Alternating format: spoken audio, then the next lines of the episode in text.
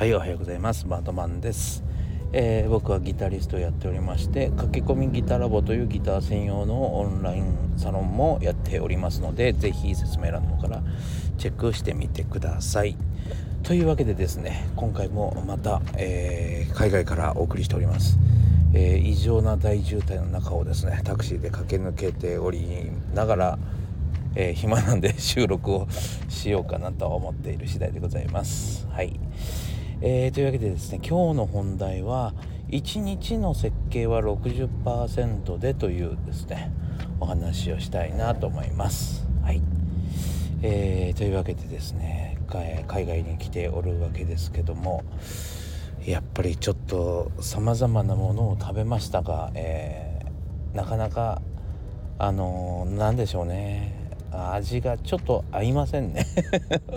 結局塩コショウをあのかけて、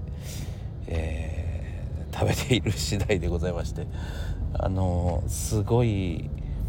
なんていうの、辛いやつとかすごいめちゃくちゃ甘いのに、なんか最後の方に突然辛くなったり酸っぱくなったりするスープスープっていうか、なんかそのソースみたいなの、みんなあれ好きなんですよね、多分ね。はい、文化風習が変わるとこれだけ違うかと思って、えー、感心しておりますが、えー、もうそろそろですね、えっと、えー、フライトを間近にしております。はい、えー、というわけでですね、ちょっと日本がね恋しいですね、今はね。はい、ちょっとね、あのあまりにもね、えー、訛りがきつくてですね、英語も聞き取れず、なんだったら日本語で喋りかけられてるのに全然あの現地の言葉に聞こえたりと、あのいなんか全然意味が分かんない感じでですね、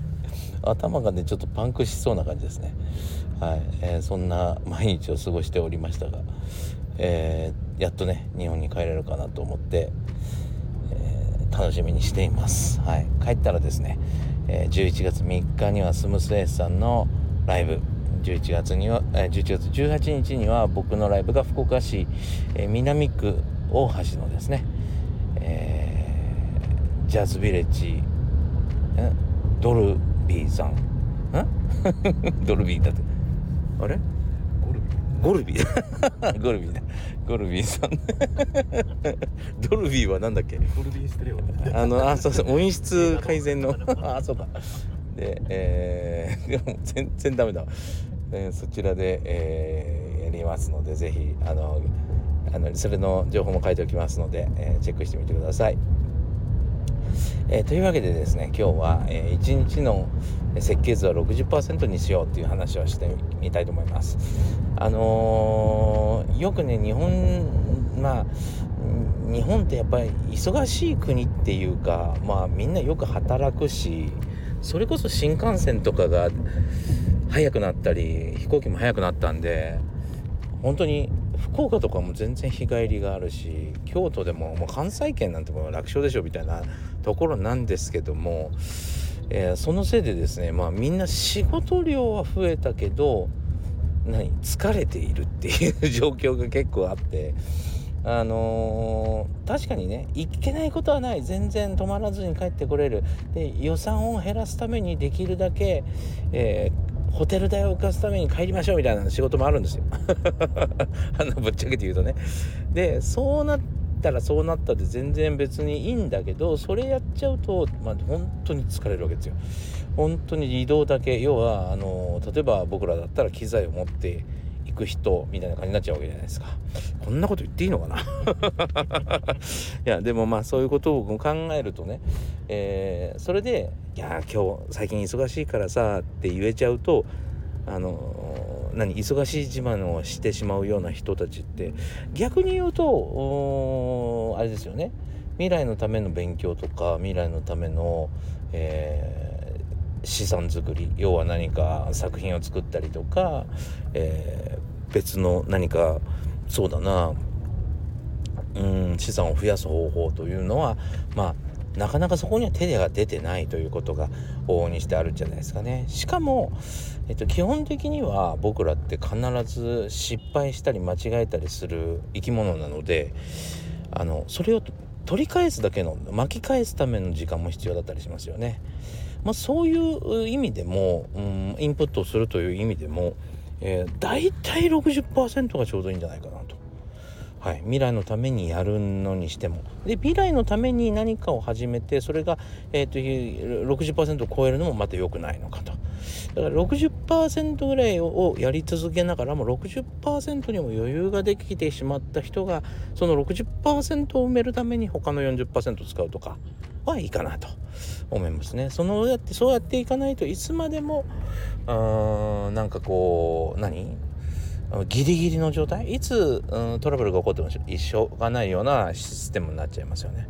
でインプットがなくなってしまえばネタが尽きてしまうということがありますよね。うんなんかそういうのをね最近よく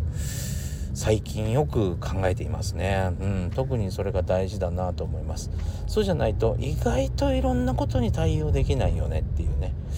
はいなのでこの間もちょっと、えー、お話ししましたけど午前中のうちに決断をしましょうと決断力あるうちに決断を正確にしましょうというのは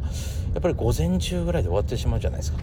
さすがに午前中で仕事を終えるとか決断を終えるのは難しいので、まあえー、昼ちょい過ぎまでに重要な決断をしてあとのは、えー、余力で、まあ、例えばあそうだな事務仕事をやるとかその決断しなくていい判断が委ねられているようなことはやらなくていいというかね今日のタスクみたいなのをこなしていくぐらいがちょうどいいですね。ねはいそうですねうん、今ねこれが横にいるんでねあのちょっと朝決断しましたもんねいろいろと今日は朝決断しましたあの何をするかっていうことはねなんかそれのおかげであの快適な旅でしたね。そうですねそうですねなんかよって目的もいけるし余力があるからいろいろなんか思いがけない発見があったりとかですね。そうですねそうそうだからなんかやっぱあの行き当たりばったりでこういろいろ何あの行き当たりばったりでやる人っているじゃない。あ、はい、あれ疲れるだろうね。まあ多分そうですね。まあ動き歩き回るのが全然平気とかっていう人はですねそれがそうだねそれが楽しいっていう人たちもいるから何とも言えないけどね。